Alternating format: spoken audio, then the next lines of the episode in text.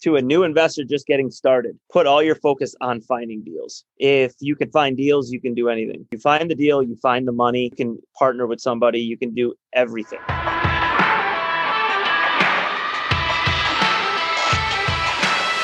You're listening to another episode of the Homepoint Experience, where we share our experiences from growing a real estate company, as well as the experiences of the friends we meet along the way. This is your host, Justin Dion, and today we have special guest, John Glynn. John is the founder of JMG Investments, which is a company that specializes in buying, rehabbing, and renting properties in the Western Massachusetts area. John also runs a team of real estate agents helping them buy and sell properties. Well, helping other people buy and sell properties.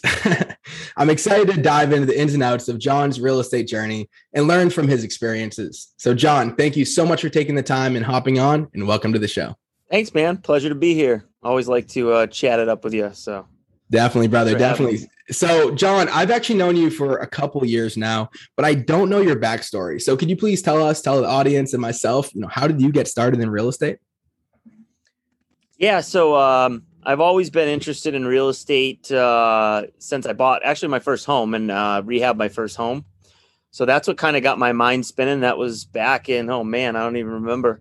Uh, 2006, I believe, was the first time I bought a home. Um, rehab that home, and then it just kind of opened my eyes. I always like to see the transformation of things. So I ended up getting my uh, real estate license shortly after that, and uh, kind of haven't looked back. I mean, I've had some breaks in between. I got into the fitness business for a little bit, owned a gym, but kept kind of my investment side of stuff going. Um, but yeah, so 2008 was when I got my my license, and uh, that's where it kind of all began. So what a fantastic time to get a real estate license. yeah. yeah. So, so you, what were you doing before you, uh, you bought your first property? Uh, work wise, just, um, you know, typical sales, different jobs, uh, just trying to find, find the path, you know? Right, right. So you just so. kind of taking what came your way, did some sales stuff and kind of led you into there. So you bought this property to actually live in though, right? Or were you kind of doing like a house hack thing? No, that was a uh, single family home. I was getting married, and um, actually, I was rehabbing that house while I was living in Boston. Um, and I was going back and forth, and then I ended up actually living at that house for a little while while my now wife uh, finished up her her work in Boston, and then she moved uh, moved back. So we brought her back to the hometown of Westfield. So, well, that's incredible, man. yeah. So, uh, so you got your real estate license 2008. Obviously, those are crazy times for real estate. You know, hitting that like the, the peak really of the recession there. Um, starting bought the at the top, downturn. baby. Bought at the top. one at the top, got into real estate at the top. Well, kind of at the bottom, really, because real estate got really tough right then. You know, people stopped buying as often. You know, the major major laws came into place for mortgages. It became a lot harder to buy real estate. Uh, so, how was your experience jumping in as a real estate agent in 2008? So that was good. Obviously, I was, uh, you know, I was younger then. Um, maybe not as mature as I obviously am now, but just in general. Um, so I was still learning, you know. So I did well um, my first year in real estate. Um, but I was, you know, because I've always been a hustler and, and enjoyed sales and everything. So I did well, but it was, uh, I can't say it wasn't challenging.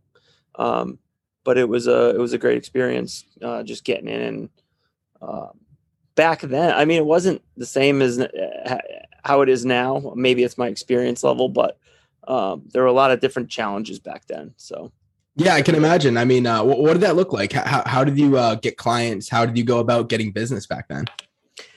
Yeah, I mean, a lot of it was from people I knew, just like you know, you know how the sphere of influence and just friends and family is a big part of your business, treating people well. Um, so just talking is was the main thing, but um, you know, I did get taught how to prospect back then, and back then, prospecting was very difficult for me. Uh, it was very intimidating, you know, with lack of experience and lack of knowledge. It's tough to just get on a phone and, and, and talk to people you don't know. So that is completely changed now. Obviously, it's it's very simple for me. Conversations flow. I don't care if people hang up on me. Um, it doesn't bother me the least. So back then, that was uh that was challenging for me to to learn that. Yeah, I mean, I I would definitely still say those challenges very much exist even now, even worse because cold calling has such a persona on it. You know, um, all the scams out there and stuff. It makes it very hard for new salespeople to come in and start cold calling. Uh, so you know, I know you're really good now over the years of progressing and getting better and dealing with the the uh, rejection really on the phones and yep. and dealing with the uh, you know the the fear of actually calling. Uh, so what would you recommend for people out there you know want to get started in sales um, and want to get into you know outreach marketing really? Uh you got to do it. That's i mean i think that's a simple answer but that's that's the, the answer. Um back in you know back when i i got back into real estate you know jump ahead a little bit back in 2015 and what i did was basically pick up the phone and literally just got kicked in the teeth over and over and over. And you get to a point where if you have either you need a, you need someone to tell you what to do with scripts or you know role play or who's been through it that can kind of coach you through those things or you just need to do research on google and figure it out on your own. And that's what i did back then. Um, you know i'd get off the phone really frustrated um, and i would research and i would listen to different people on the internet and podcasts and things and you would just write down all these different you know objections that you how to solve them on the phone. And then as you get better and better with those objections then you get more comfortable on the phone your confidence comes up you get more knowledge and experience and then everything just starts to kind of come together. But it does take a little bit of time and uh, obviously some persistence to to go through that. So that's what i work on a lot with um, you know the agents is more of a mindset it's not all about you know having the perfect script or anything like that it, a lot of it is mindset so Definitely, man. Yeah, to summarize that real quick. So, really, like the three tips you got for a new person getting involved in outreach marketing, such as cold calling, is you got to have a good mindset. You got to change your mindset, get it right. You got to go out and educate yourself progressively. You got to listen to your calls. You got to got to go out there and research. There's so much education out there. Like YouTube is just full with it. Almost is too much, but you just got to like research exactly what you want to work on and improve, and you'll find it. The information's out there. And then uh, thirdly is you just got to go out there and do it more. You got to keep doing it. Put put put the put the phone to the dial every day consistently, right? Every day. It's tough, awesome, but you just got to do it. Yeah, I mean, it's you get in the rhythm. You know, yeah. I think the first like the even for uh, someone who's seasoned, who's used to doing it, like the first couple calls are hard, and then all of a sudden you just you know you have a couple in you, and then you're in the zone, and and then you're going, and an hour goes by, and you're like, that wasn't so bad, all you know, and then tomorrow you feel the same way, but you do it. Yeah, I agree, man. I totally agree. Like I'm at a point right now with cold calling where it's like I'm past all that. Like I've I had the experience. I got the the uh, FUs so many times that it doesn't bother me at all anymore. But I actually just started to pick up a new marketing channel in my company and how I see things in my business is I want to always try them first and I want to I want to perfect them and I want to systemize them and I want to show that it's possible. So there's proof in the sauce. Um, so like right now I'm doing door knocking and I'm I haven't door knocked in uh, you know probably a couple years, but I want to get back out there. I want to build the system up and make sure that it's doable. And um, you know I was I was going driving up parked outside a house. I'm sitting there like maybe maybe I shouldn't go knock on that door. Make all these excuses come in your head and you're just fighting them like all right, I got to go do it. I got to go I got to get this business and it made me realize a lot and it made me realize that I got to I got to be the one in the car with these uh with my um mentor mentees and push them out of the car to get them off their feet and go knock on those doors. Otherwise like your your brain your mindset won't be there enough to actually get you out and go do it. Um so i mean i'm going through that again which is pretty interesting. And um you know i fought through it of course but there was like a house or two that i was like ah, i'll skip that one. And then i did knock on one house and that house was actually it's probably a deal. Uh, it's it's a it's a terrible situation that the homeowners are going through. Uh, the new homeowners they inherited the property because their parents passed away. I seen a dumpster mm-hmm. outside, and I, in my head I was like, "Oh, there's a dumpster outside. Probably an investor already bought the property and they're already fixing it up and flipping it." And I was like, "You know what? I'm gonna go there anyway and just knock on the door." In public records, I didn't see any any change of deeds, so I was like, "All right, I'm gonna go check it out anyway." And then you know, it's it's the son that inherited the property. He's actually in the process of trying to sell it right now, not in the market. Um, so that could either be a listing or I give them both a listing agreement and an offer, and they can decide from there. And that was my first day out door knocking. Um, so you know, the power of outreach marketing is is absolutely incredible, right?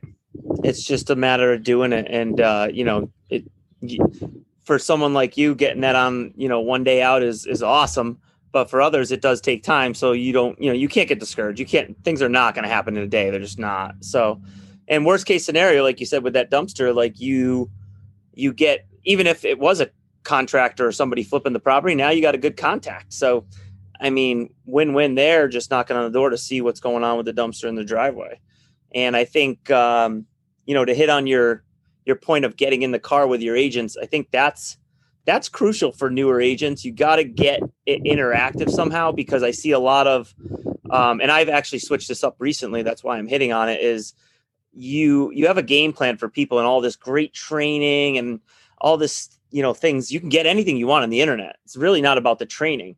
It's about the accountability and the hand holding and the mindset to progress. You know, your agents uh, forward because like you said, a new agent sitting there in a car, scared to go in, plus not knowledgeable about real estate, um, that's a lot to overcome.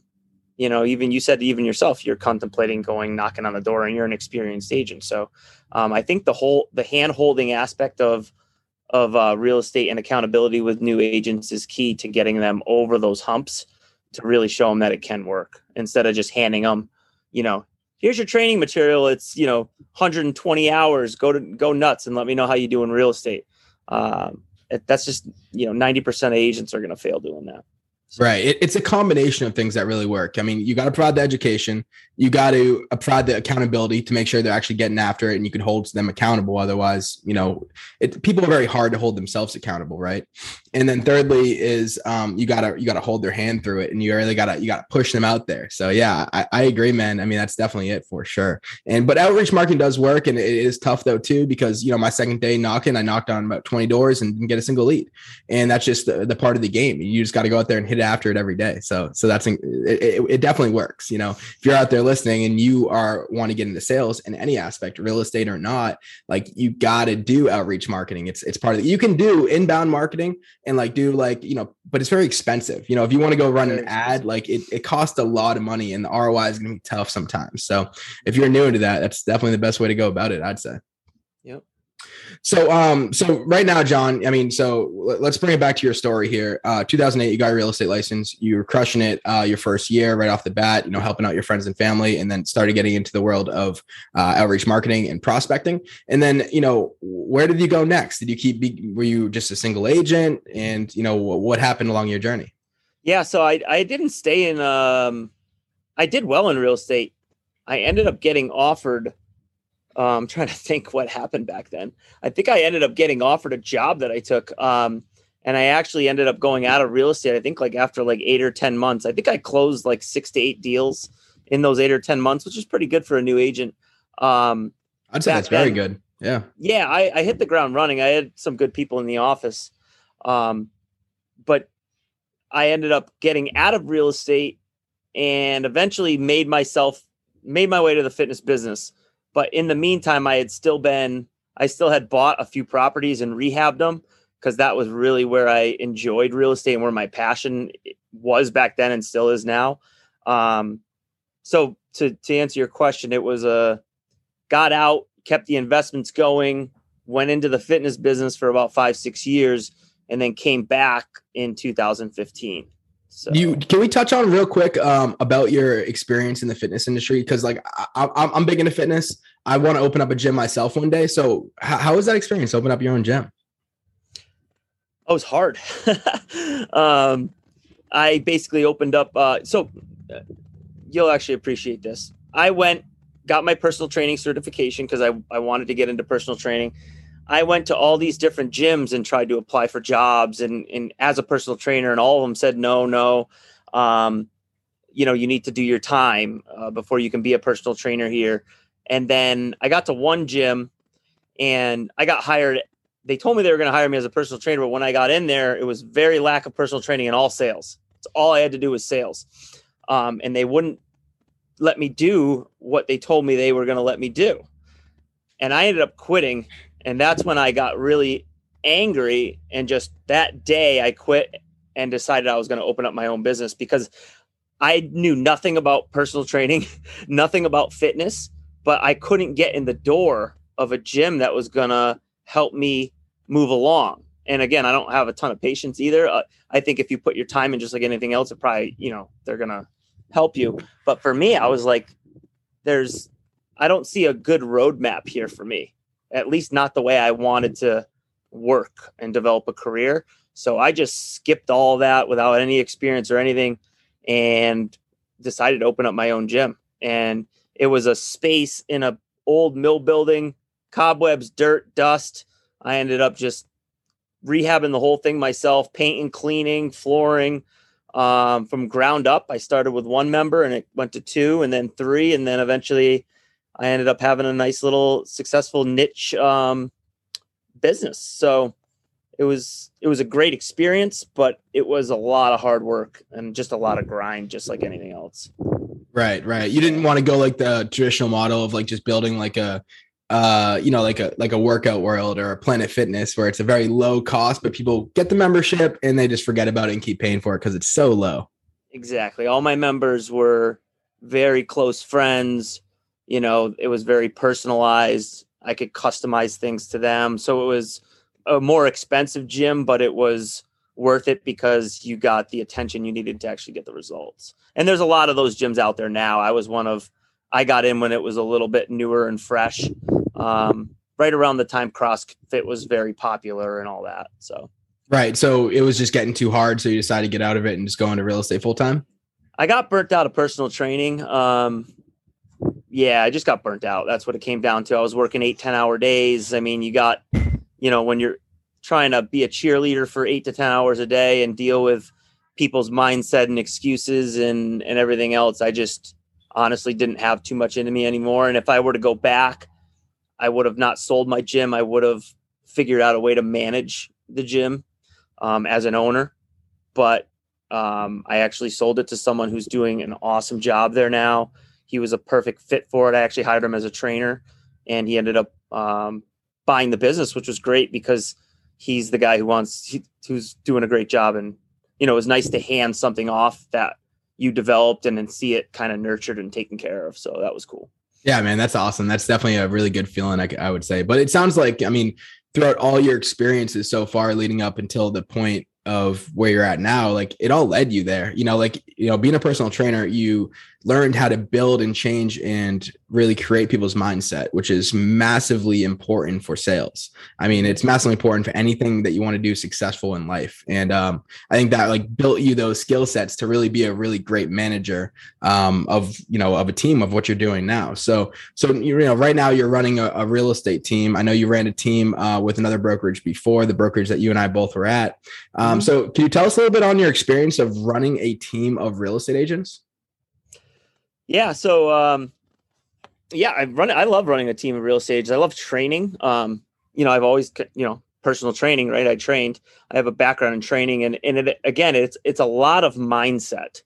Um, that's what running a team is. It's a lot of making sure that people are motivated and they have the right support and mindset and to keep them going. And, um, How do you so go about always, doing that? How do you go about keeping and, and changing and improving people's mindsets?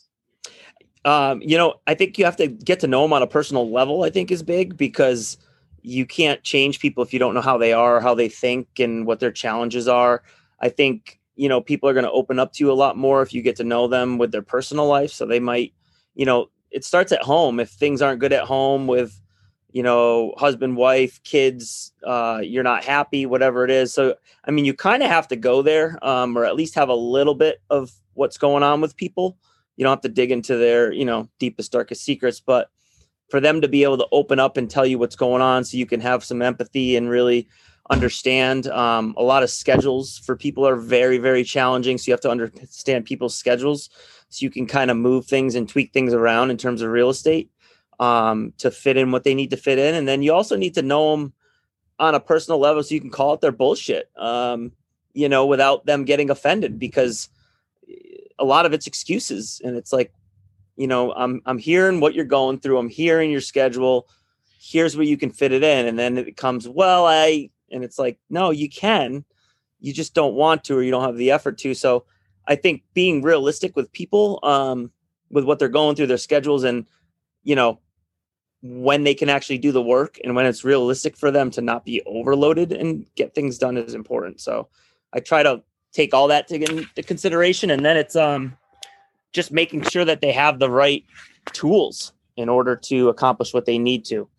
Um, and then weekly accountability, I think, is huge. Um, it doesn't have to be one on one; it can be in a group setting, but um, you know, having that accountability part of it is is big. So yeah, no, I agree. I mean, um, you know, one thing that I, I, focus on that question a lot, trying to really change, mold, and uh, improve people's mindsets, and I find it pretty increasingly difficult. Like it's it's they have to really want to do it. And um, are you finding that that people actually are like that are showing up that actually want to change their mindsets and want to become better, or they just say that and then they don't show it? because that's what I feel like sometimes. I mean, I've been able to change a few people's mindsets and improve their their uh, personal development heavily, but it's still increasingly hard.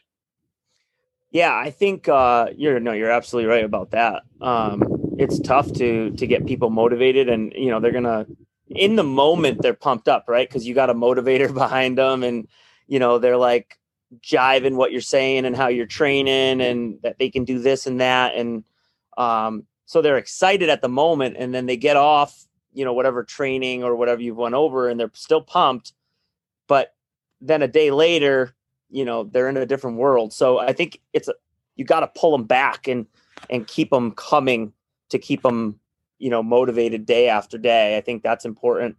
And then you know people are always going to say something and then do another thing too. So um yeah it's tough to motivate people. It's something constant you have to constantly be working on. So yeah that's that's the real tough part about management. Like it's management's like you could try to systemize everything in business but like you need someone constantly in your in your employees or agents face motivating them uh, holding them accountable. And you could like there's no software for that. There's no system you can really build for that unless you hire someone and plug them in as like a and that's the system if you will but that's pretty expensive thing. So you know everything oh, else yeah. in business that can be systemized but but holding your people accountable and and and, and increasingly educating them and and changing them for the better is uh, something you can't really systemize. That's something that's really a hands-on approach. Yeah. Yeah, yeah, it's uh, it's a tough thing to do, and it's it's one of the most worthwhile things to do, though. Um, but it's it's increasingly difficult, I feel like, for uh, managers and well, more so business owners like yourself. You run a team and you have a bunch of other things going on, so you know you can only spend your time in so many areas at once. Um, so that's one of the ones that it sounds like you spend a heavy amount of time in, right? Yeah, I do. I spend a lot of time with that. And I think it's about setting expectations for the people too. I mean, um, you know, real estate is everyone wants to be a real estate agent or in real estate, but when it really comes down to the reality of it, like you're not, it's not all, you know, peaches and cream, you know, when you get into the industry, it's just not, it's a difficult industry. Um, so I set expectations up front and I want to let people know, you know, it's my job not to decide whether they're going to make it or not or make the decision for them but to give them the tools to make the decision. So like if I don't have agents hang around that are not like I can tell. I can tell pretty quickly who's making it and who's not. I don't like to make assumptions or anything like that, but there's some telltale signs for agents that aren't going to make it. Um, and I like to have that conversation with them in a nice positive way to make sure that I'm not steering them in the wrong direction either and then let them make their own decision. So it's kind of a touchy conversation, but um, too many people in the real estate industry get into it because they think it's, you know, all this glam and glory. And, um, you know, it can be, definitely can be. It's very rewarding once you make it and, and do well in it, but um, it's a tough business. So, you know, certainly I don't, I don't like to sugarcoat it. yeah, no, I, I feel like there's a lot of people with a high high entitlement. I mean, I know I, I, did when I was younger as well. I feel like it has a lot to do with our generation and uh, the the content we're consuming on a regular basis. Everyone makes it seem like it's so easy to get be, become successful, um, but you know, a lot of people aren't really showing the real true work what it takes to actually become successful in anything, not just real estate. Um, and people have these these ideas uh, from from forming from consuming this content, like all right this person at 17 can become a millionaire from whatever he did or real estate per se. Um, so it should I should be able to do it too, right? But you, you, don't see the the work that goes into it or everything else that goes into it too. So there's a lot of stuff that go into everything to become successful in real estate. There's a lot to go into it. Um, some sometimes you can come right out the bat and be really good and have a good network and have a uh, be really good in sales. Other times it's going to take a lot of work, dedication, and um, really just trying to improve your personal development. Um, you know, if you focus on improving yourself one percent every every day, you'll become successful uh, in, in in a matter of time. It's not if it will happen; it's when it will happen. More so, uh, you just got to stick to it and, and continuously improve your personal development. So, uh, one, one thing I want to ask you, John, is um, you know you have a team. Um, obviously, the easier thing to do is to find A level players rather than creating A level players. So, what are some things you're doing to recruit top level agents to come and work on your team and work with you? Um, you know, I'm not really recruiting too many top level agents, to be honest with you. Um, we're more focused on people who are either new to the industry because we have a really good system in place for that, and or people who aren't who are like maybe a year or two in, maybe have done, you know, 10 deals, 15 deals total, and they just they kind of got the systems down, but they need accountability. accountability, lead generation. They need to take it to the next level. They're making, you know, I, I like to call it like maybe part-time income, but we need to get them to full-time income. Um, those are the people that you can really mold because they haven't, they don't have bad habits. They're just into the industry, but you don't have to train them from ground up either. So I like those people because you can you can get them to where they need to be much quicker. And it's you know it's hard to take a new agent and bring them from brand new to I'm productive, uh, meaning like I can do this full time and actually live on it. So I think the the higher end agents up there that have been in the industry a while, um, you know, they're going to make their own decisions. They're going to, uh, you know, kind of do what works for them. And I think they have a certain picture in their mind. So unless somebody, and we have a, a few, a couple on our team that are getting there, but um, unless they come to me, I don't really reach out because um, I kind of know my niche and what I'm good at. So I kind of stay there. So there's nothing you're doing in terms of like trying to recruit newer agents, even. No, I'm doing recruiting for newer agents. So we're doing a lot of like social media. I do a lot of networking events. Um, we do have you know attraction things that we have in place, um, but I'm not like actively picking up the phone and calling agents. I think everyone's doing that, and it. I'm not saying it doesn't work. It absolutely works. Um, but I just don't need to attract agents that much. I'm not I'm not playing the numbers game with agents. I'm looking for agents that are going to come to me for a reason because they're attracted to what I'm doing and they feel like my team's a good fit um, as opposed to reaching out and just plopping them on my team just to have another agent on my team. So that's yeah, really been the focus is longevity within the team. I don't I don't have any interest in training an agent for 12 to 15 months and then having them go because it's not the right fit. That's a waste of both of our times. Well, more my time, I think. But um, yeah, they'll I'm get the training out of it. yeah, I'm just not interested in that. So I want to make them the right fit. Um, and if you know, we're talking to our agents in the team, and uh, you know, we don't we don't encourage people. We we encourage people to develop, and then eventually, the way that our business model is set up is, um, we're hoping that you actually do grow a team because it's going to benefit myself as well. So it's always pushing them forward if if if a team and developing a team is right for them.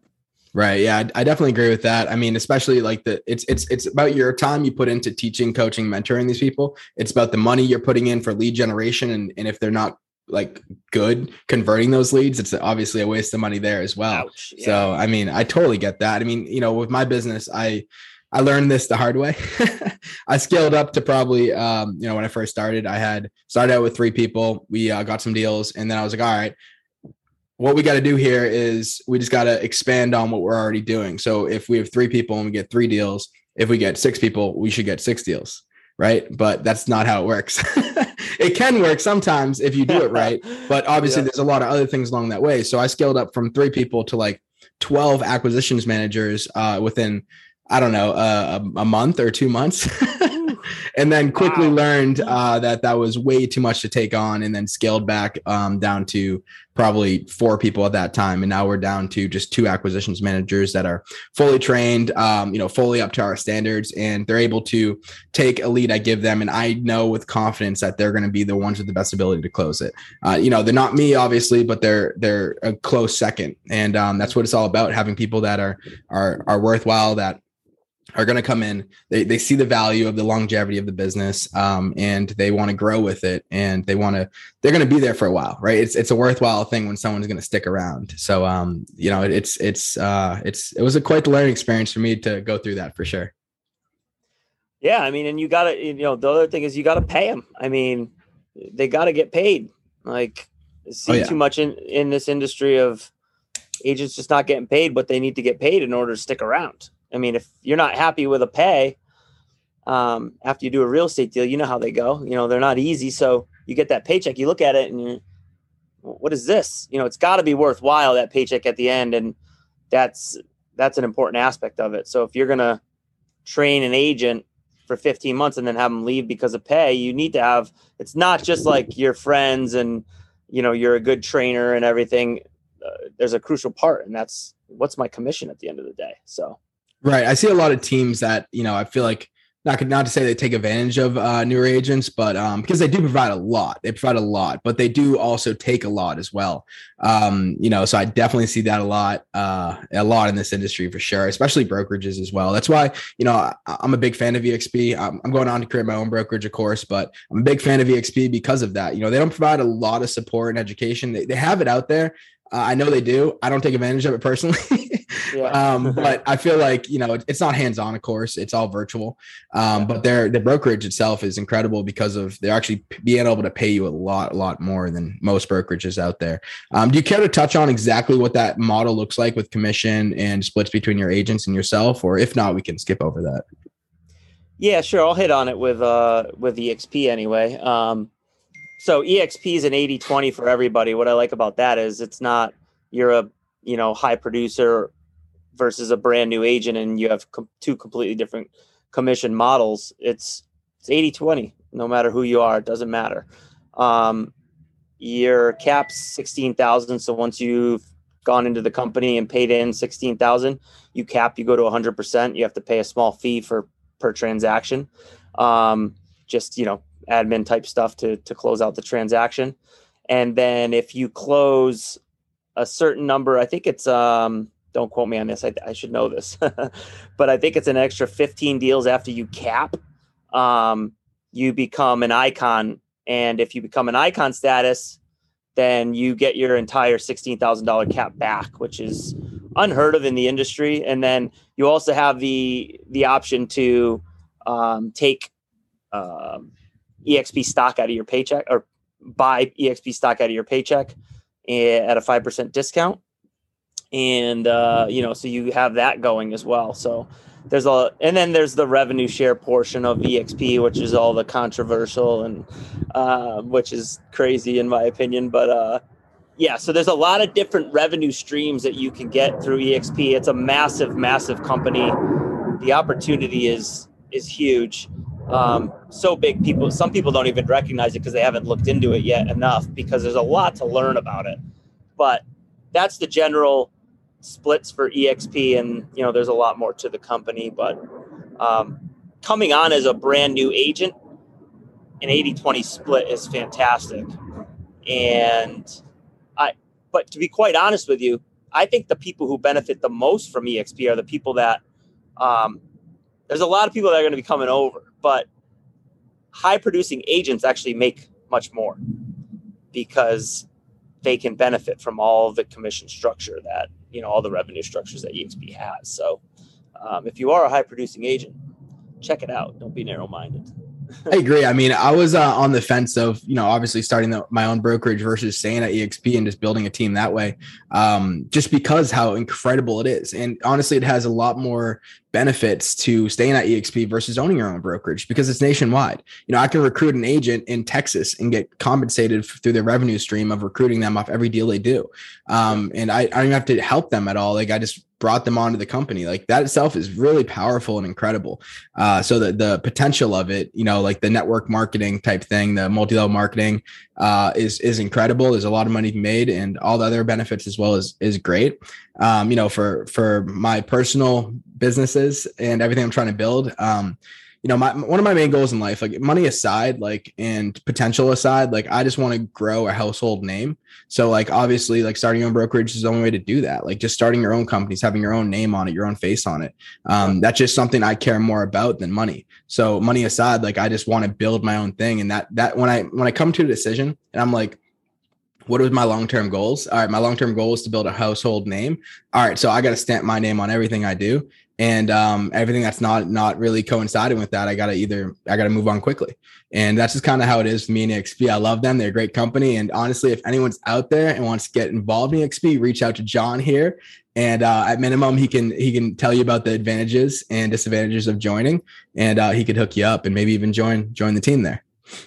Thanks, man. Appreciate it. Yeah, and you've done an awesome job. I've seen you grow, and you're just uh, you're just cranking. So Thanks, man. Appreciate it. I'm definitely more involved in the investing. hustle. yeah, it is. I'm. I, I love the investing 20 times more than helping people buy and sell although i do get a heavily intrinsic value from helping people buy and sell but like as an as an investor i, I work very uh, intimately with homeowners that i want to sell and these homeowners that i typically work with are in really really tough situations so realistically i get a, a way higher of an intrinsic value because i'm really helping them out where no agent would go above and beyond like what I do. You know, I'm helping this this client right now. Um, literally, I'm going there on Monday to go help pack up her house with her and uh, put all of her stuff in a moving van. And I, I, literally helped find her a house in Tennessee. I'm buying her house in Massachusetts, and uh, we're, we're I helping her A to Z. Like um, unfortunately, awesome. her husband died, and she, her husband, was the one that did everything for her. So now she, she's just helpless. She, she's, uh, she doesn't know what to do with anything. So, um, you know, a lot of agents probably wouldn't go and be up uh, above and beyond like that because of the amount of money they'll probably make or whatever it is. But you know, I'm able to really help this person. We're able to make a good amount of money off it as well, and it's it's it's very awesome to to go above beyond like we're doing. Like we're really taking care of this lady, and it and it just feels great. So I mean, the investment side of it is just so much more rewarding for me. Uh, so let's dive into the investing side for you, John. So you know, obviously in in you know, starting the gym, buying your first property, starting a real estate team, um, you know, you're acquiring properties every so often. Um, what what did that look like for you? And you know, how did that look? You know, how many how many properties have you acquired? And really what's like your investment strategy? Uh, yeah. So my first property was back in 2008. Uh, I think it was 2008. Um, still have that property today, and it's still a headache today. So um, that was my I call it my college education. It was you don't know what the hell you're doing, but jump on in, and I did, and uh, you know it was good for a while, and then some things shifted in the market, and you know things that I wouldn't make mistakes on anymore, but I did back then. So that's it's been a great learning experience. It's given me a lot of thick skin, so I don't look negatively on it, although I could do without the uh, the investment right now, but um, you know we're holding on to it and um, we'll get through that one. But after that one, um, I ended up with a couple others that I've sold um, already.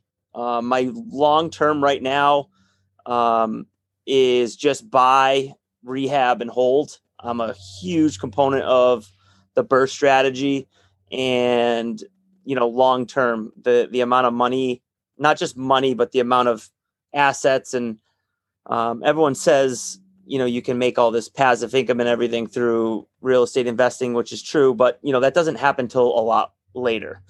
Um, you know i'm at the point now where i'm starting to accumulate a good amount of units and your business at some point starts to snowball. So i started out slow and you know i would say in the past three years is when i've gotten the majority of my momentum um, from a couple good deals that uh, you know you're going to hit some singles and some doubles, but I, I fortunately hit a couple. I, would I'd, I'd even go to say maybe home runs on on a few that have really just kind of pushed me out in front and allowed me to do some things. Um, so that's been working well. But yeah, long term holds, man, uh, is where I'm really focused. I have this burning desire to just own a ton of properties. I don't know why. I've definitely gotten beat up and have experience through tough situations and tough times with tenants and, and holding properties, but um, it hasn't you know, if it hasn't knocked me down yet, I don't see it knocking me down. Um, because I've I've been through a lot with it. So I just keep going. I don't know what it is. I have this passion for wanting to own stuff. I think you just it's just uh, the potential of it, man. You see like the possibility of the the future outcome of owning those properties. And honestly, it's incredible. I I see it too. I, know I, know that desire you're talking about, man. And it's uh, it's like it's like all right i'm going to buy this property now and i'll probably make a million dollars off this one property or half a million dollars or a couple hundred thousand dollars off it in due time or over the course of owning it i'll make well over a million dollars because you probably will off a lot of them um, you know, it, it's just the potential of the cash flow that you're getting, you know, month after month, year after year, and the equity you're building. Um, you're paying down your mortgages with the renters. Like it, it's all incredible. Uh, and there's just so much potential in owning real estate. Like there's just, and the tax advantage as well. Like there, there's no reason not to own real estate, really. So I totally get yeah. that desire there. No, I, I mean, real estate has so many different um, things that you can benefit from that people don't really know. Like I have, I have people call me you know, as clients and they're like, I want to buy real estate in my first, you know, a, a multifamily or an investment. My first question is why, right? And a lot of them say, I want to um, establish a second income, or I need this to help me pay some more bills. And I go, wrong answer, because that really is the wrong answer. Like any money you make on real estate right now in your first 10, 15, 20, you know, whatever it is, it's going back into the, you know, the building um, you're having a bad tenant, you're having a new roof or a furnace or a boiler or a leak or plumbing or whatever it is, you name it, it's there. So, like I always tell everyone, you, you're not depending on it for cash flow. That comes later when the mortgage is paid. Um, and people don't understand the tax, you know, um, savings that you can get off of, you know, if you have, especially if you're, you know, make good money from an income standpoint, maybe your wife or husband also does um, the amount that it can really help you write off of taxes and everything is just tremendous. So um, that's what I really focus on with real estate. A, a, lot of times, you know, I'll look at my profit and loss at the end of the month, and it's like, all right, I didn't do as well as I I was projected to, right, this month. But it's like my mortgage, my bills, everything's paid. Like I have this tax write off. It's a no brainer for me. So I think a lot of people don't look at you know the appreciation of real estate I don't think they look at you know depreciating real estate and what that can do from a tax standpoint. That's one of the main reasons I want to buy multiple buildings a year is just for the depreciation of them. So um, it makes a lot of sense, not just uh, but ultimately the main thing is your building needs to cash flow. I think that's probably the biggest principle that you really need to make sure lines up is the cash flow of the building, else you could get into some trouble. So Definitely, man. I mean, you know, the one thing that I, I, I heard in there uh, a little bit ago, which is incredible, is like, you know, when you when you got those couple of home runs uh, that you did in real estate, you know, a lot of people would have had the, um, not the ability to reinvest that and buy more properties. They probably would have uh, want to take some of that gratification instead of delaying it even further and uh, going out there and buying some nice things, getting a, a, new couple new toys or whatever, and, and using right. that as a luxury versus reinvesting it.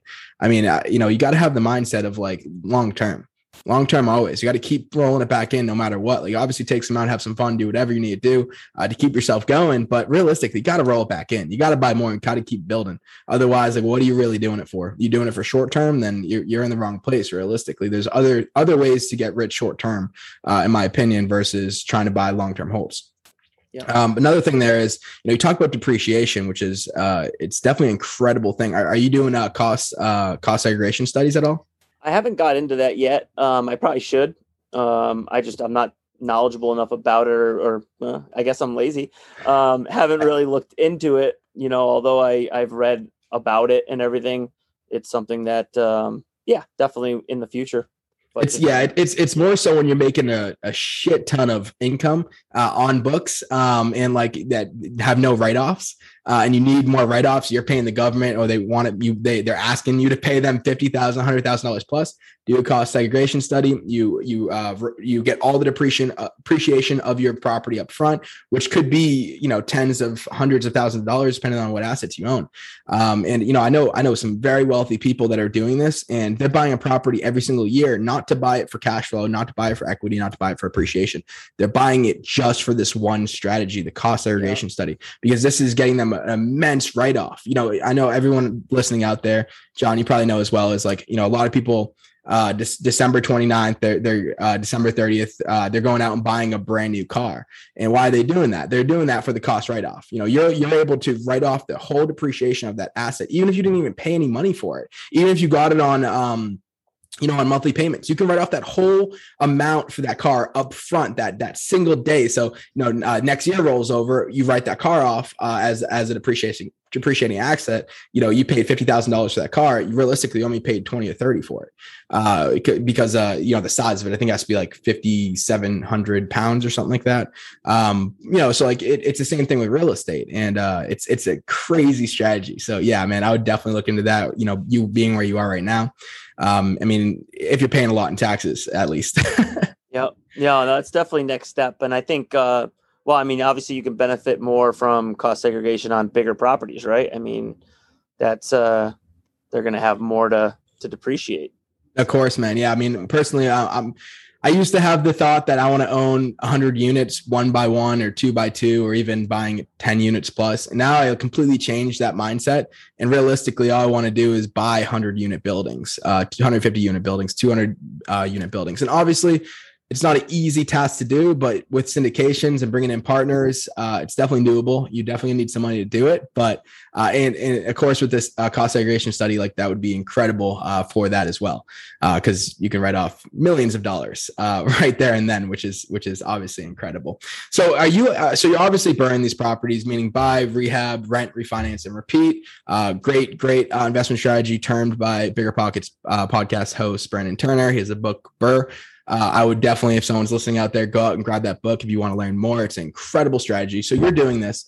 Uh, the main thing that I see uh, that people struggle with to do the strategy is finding uh, deals that make sense for it. Because obviously, when you go out to get a cash out refinance, uh, once you bought the property, you fix it up, you rent it out, um, and you want to get that cash out refinance to pay off your hard money lender and, and pay off all the repairs that you put into the property, um, or at least most of it um, it's hard to get it so it appraises at you know 70 80 all the way up to 90% of the after repair value of um, the house. So to get the back the money you really need to pay off all your debt.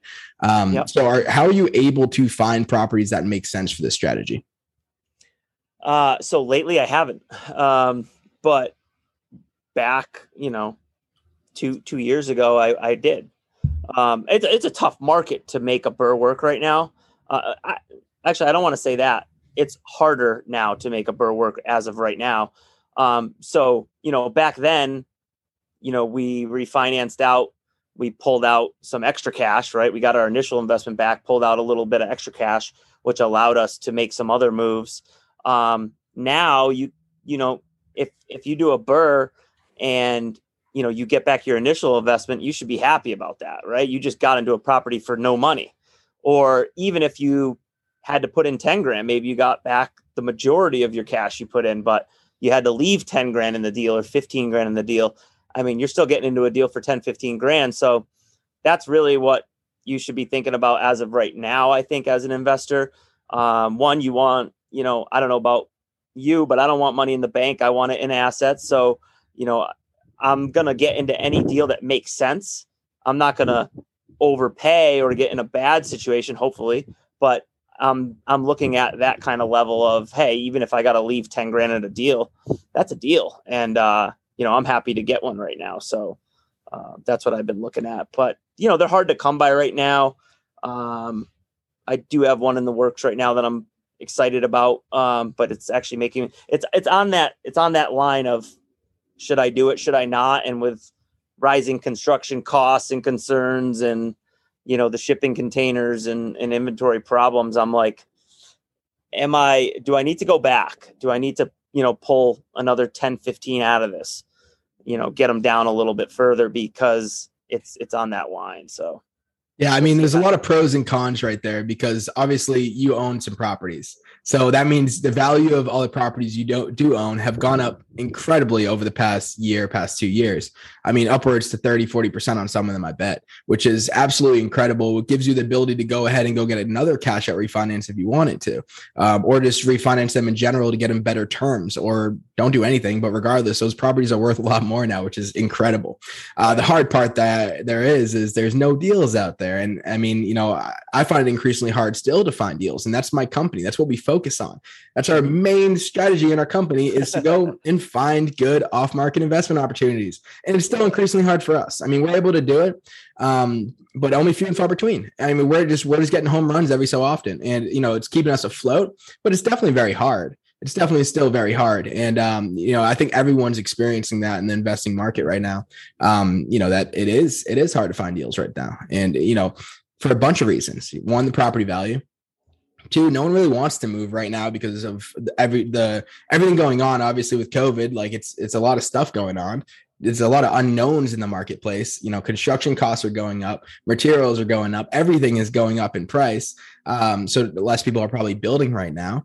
Um, so there's just a lot of unknowns in the market. And, you know, we're going to see some major shifts, I imagine, in the next uh, 6, 12, 18 months. We have to. I mean, some something's going to happen. Something has to happen. We're building up for something. I don't know what that looks like. Uh, what, what do you think that looks like? Uh, I don't know. I mean, nobody nobody knows. You said it, and um, you know, I don't think there's going to be a huge foreclosure issue. I think foreclosures are, you know, the reports on foreclosures right now, it's like they're so high. It's like they're really not. It's just, um, you know, the data is just off. It's it, it depends on the headline. Don't look at the headline because the the headline's just a clickbait. I don't I don't know. I mean, I, I've been uh, I've been looking heavily at for, uh, pre foreclosures lately, and um, you know, I, I have this document I look at, and it it updates uh, I think weekly or daily. And every time it updates, there's like four more new pages on there, and there's like 10 properties on a page. And this is, uh, I think, all over Massachusetts. Um, but you know, they're definitely picking up. They're definitely there's a lot of properties on there. I mean, uh, right now I looked in the past. I don't know if it's the past year. I think it's past year, and there's 350 on there. Um, but it's definitely picking up a lot of um, notices going out and stuff, and they're definitely backlogged. Uh, so I don't know if it's going to have like a major push or what's going to happen, but um, it does look like it's. I mean, obviously, it was eventually going to start picking up a little bit. I just don't yeah. know what a, a, real big pickup looks like. I haven't experienced that, so we'll, we'll just kind of wait and see, I guess. yeah, I don't think we're going to go into a ton of foreclosures. I think, um, I mean, pre foreclosure pre foreclosures have picked up, but I think there's too much equity in people's homes. Um, I do stay, still think there'll be deals to get. Um, but going forward in the next, you know, year or two, it's it's really hard to say what's going to happen. I think they're they are predicting that home values are going to continue to increase. So, you know, that's a factor. Um, I think it depends a lot on what, you know, the government decides to do and how much intervention they keep doing. Um, but yeah, we got some major I don't I don't know how it's all going to pan out. I mean, right now we're seeing the market kind of flatten, and by flatten, it's not you know it's still a seller's market. So it's just you're not getting ten offers, you're getting four. so I mean, it's still crazy out there, but you know buyers have chilled out. They're I think they're sick of you know just competing and competing, and um, it's going to be interesting. I think I think the winter's going to be a little slow. You know, your your your motivated buyers and sellers are still going to be out there like normal, but I think once we get into spring. Um, it's going to be interesting to see if the buyers are like, you know what, how long can I actually wait for if I want to buy a home? Because I don't see inventory challenges changing. There's always going to be, you know, there's not enough builders building. There's supply issues are going to stay around for a little bit. So inventory is always going to be an issue for the next, you know, 12, 24 months. And that's going to keep the the market where it needs to be. Again, like you said, our foreclosure is going to, you know, help that out. I don't know. I don't think so. Um, but there's just too much going on right now to to not have something happen uh, sometime soon with everything the government's doing. So we'll have to see.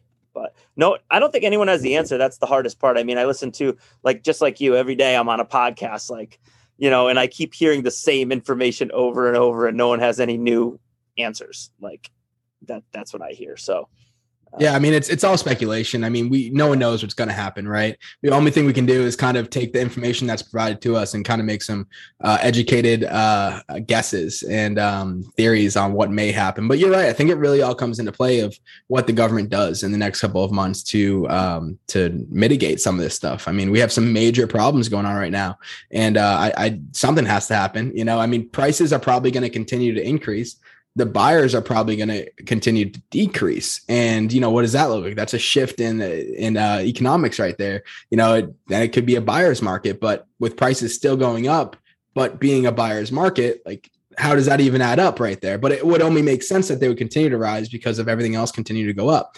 Gas going up, uh, transportation going up, building costs going up, the cost of build going up. So it's it's just an interesting um, thing that we're going to go through. But it really does depend on what the government does to put into place to affect some of this stuff for sure. I mean, that's going to have to do with everything most likely. Um, yeah, and I think another on your point about foreclosures too, like um, you know whether they're going to happen or not. I, you know, heating costs are going up, utility costs are going up. That's something that hasn't happened as much in the past. Like, what I mean by that is, you know, I can choose whether or not I have enough money to go out to dinner or go buy, you know, a fun toy or you know whatever type of extra go golfing you know an extra day a week and you know that extra money i have a choice whether i'm going to spend it or not. When you're talking about heating bills and taxes and things like that going up especially heating utility um, you don't have a choice. You have to pay that. It's not like i'm going to be like oh i'm not going to heat this winter you know? Um, so i think that could play a big role with the amount of you know that going up. Um, so we'll have to see how that all works out too. Um, yeah, I agree. I mean, I think like like what you said, I think there's going to be so much equity in these properties that you know if if people are going through foreclosure, or pre foreclosure, starting that process, get served a notice, or they're just unable to make payments right now. I mean, there's go talk to your bank. I mean, you could work something out. And I think there's going to be a lot of that going on. It actually is. I mean, you know, yesterday when I, I was talking to a homeowner and, um, you know, they were like, you know, it was a pre-foreclosure. I went over there to see if I could provide them any assistance, and they were like, you know, we're actually we just we just spoke to the bank. We worked out a plan that you know within five years uh, the whole house will be paid off, and uh, so long as we we keep to our agreement, they'll keep to theirs, and uh, there'll be no issues. We won't get foreclosed on, nothing. Um, and that's really they were able to do that because they have so much um, you know earned equity in the past year or two years yeah. from the appreciation in the market. Um, so yeah, I mean, you know, two years ago they probably wouldn't, wouldn't, be able to make that deal, or they might be able to make something there, but most likely not as as um as good of a deal, right? So like, I think there's gonna be a lot of just deals going on, and just homeowners have to know that, they have the power to go out and do that, have those conversations, and that's one of the things that I want to um, educate homeowners on. That's what I first and foremost do. You know, here's here's your steps of uh, your, your possible solutions that you're going through. You're going through foreclosure, okay? You know, let's we can go talk to the bank. We can go get a um, renegotiate a mortgage. Um, you know, there's there's a lot of possibilities that they that they have really, especially right now. So I I don't I don't see a steep increase uh, in foreclosures, but uh, I mean they're going to be serving the notes. I mean they're they're definitely going out, but I just see a lot of deals being made because the banks don't want to deal with that. Um, the, you know the homeowners obviously want to have a you want to fix that. Most of these people want to stay in their homes, of course. Uh, so I, I, just see a lot of people working out stuff. I don't, I don't see it, you know, going like 2008 again, where people are just getting kicked out of their house left and right, and you know have a have a crazy uh, housing epidemic like that. But hey, you never know. You yeah. never know. Yeah, I mean, I have two examples actually that are complete opposites, but and uh, I won't go into detail just for time. But one is someone was way behind on their mortgage. I mean, I'm talking thousands and thousands, like 50, 50,000 plus on their mortgage. Um, and they actually ended up talking to the bank and they, they're good now. Um, they came up with a plan.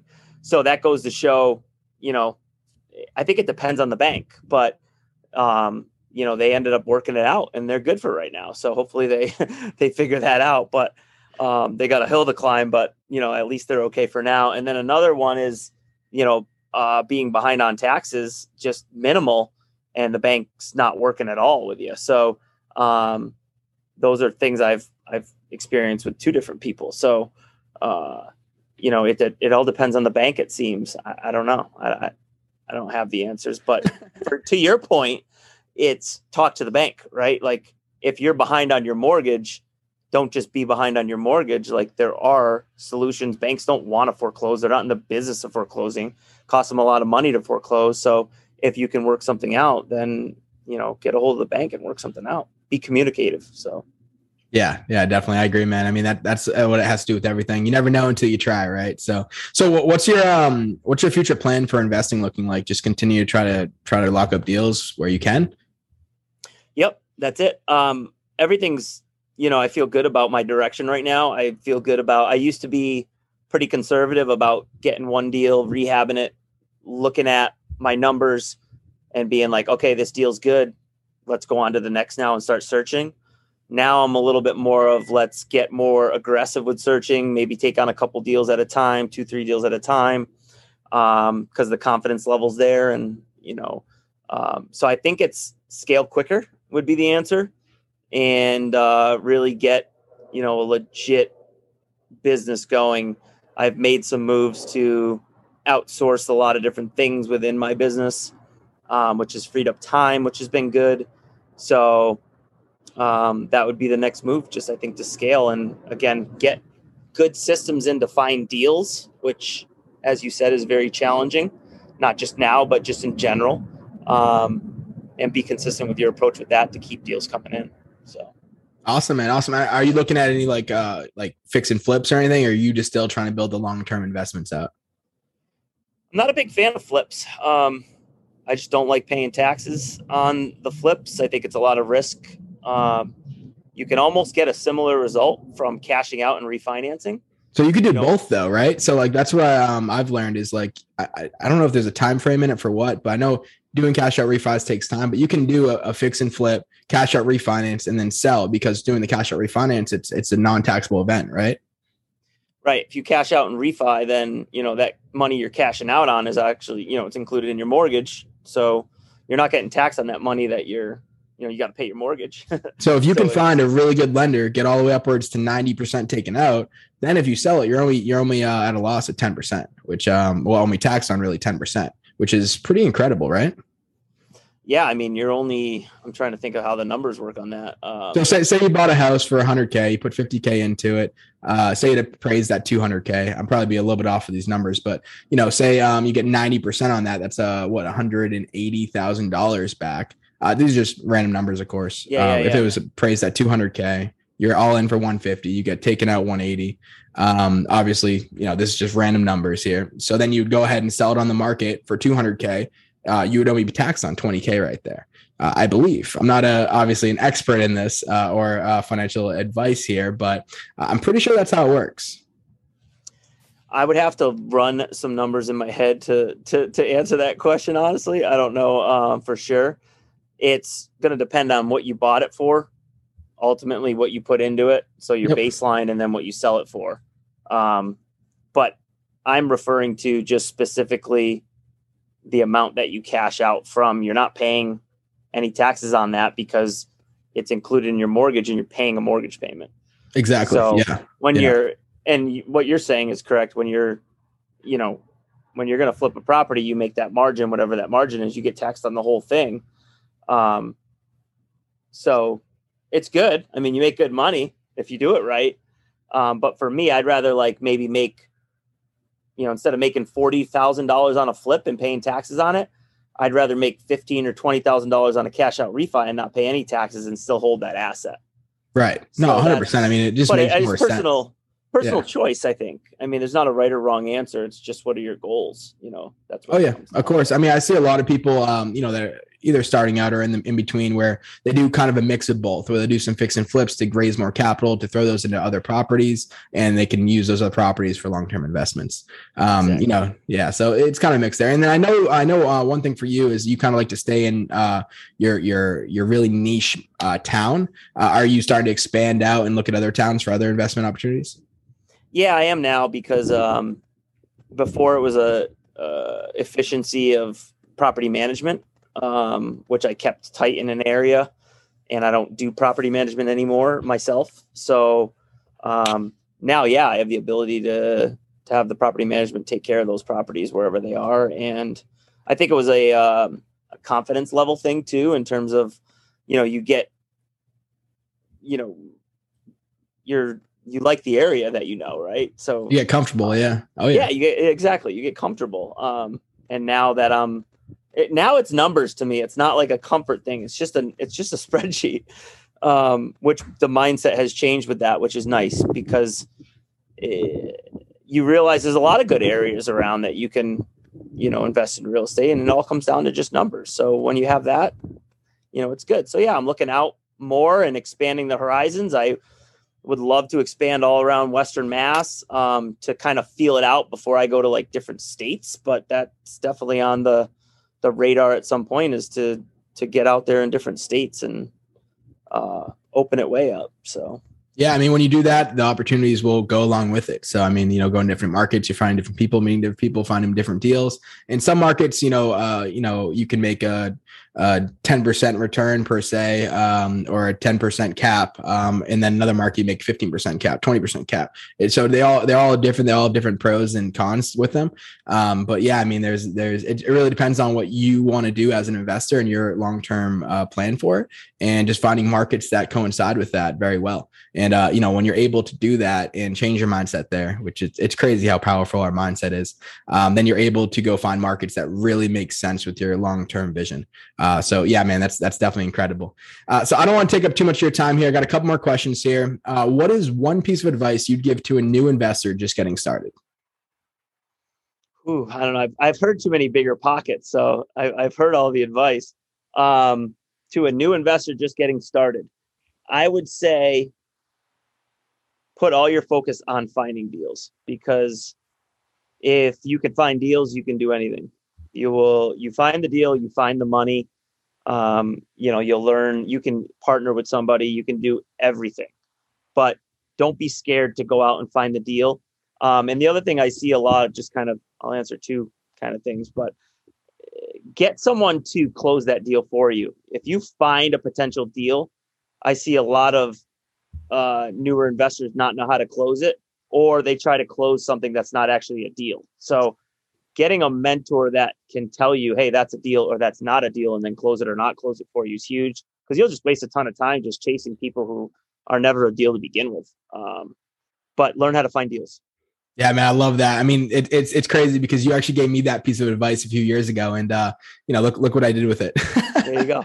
I created the whole company on doing that with your your single piece of advice right there, man. I mean, nice. I remember you telling me about how you're able to buy properties, use other people's money, and not use any of your own money, and uh, all you got to do is just find the deal, strategize, um, you know, turn it into a deal really and come up with a game plan like a business plan essentially for it and then manage it and uh you know that that completely changed my mindset hearing that and, you know hearing that from you and a couple other people it's like all right you know all you need is a deal and then the rest will follow. The money will follow the partnerships will follow um, everything else you really need to know will follow as well even the educational aspects. So go there find the deals. Definitely if you have a mentor on your side like that that it's almost essential if you don't know how to run numbers yourself.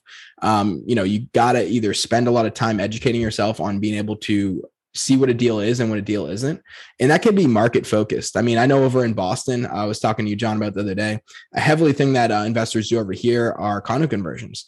And if, if you didn't know that, you're looking at a deal, you're saying, all right, this wouldn't make sense to BRRRR because the numbers don't make sense. But I could turn these into condos and then um, sell those and that's a deal now right? So now i can disguise the limit or i could buy this property and airbnb it out you know? So you got to know all these different options. You got to have the education there or you got to have a mentor by your side uh, helping you out which is really hard probably to do unless you can provide them immense amount of value. And if you're out there getting started in real estate the biggest value you can bring to an investor, and I'm sure John, you could attest, is bringing them a good deal. So if you constantly are bringing someone like John or myself like deals that like you know people are motivated they, they want to sell they're, they're very interested you spoke to them already you already have numbers all their information why they want to sell uh, pictures of the property condition of the property uh, when do they want to sell all this information you bring it to someone like us you know we'll help you we're gonna help you because there's benefit in it for us but if you're just coming up to us like hey um, I need you for this, I need you for that without providing value up front. You're never going to really get it unless you just get someone that's super nice.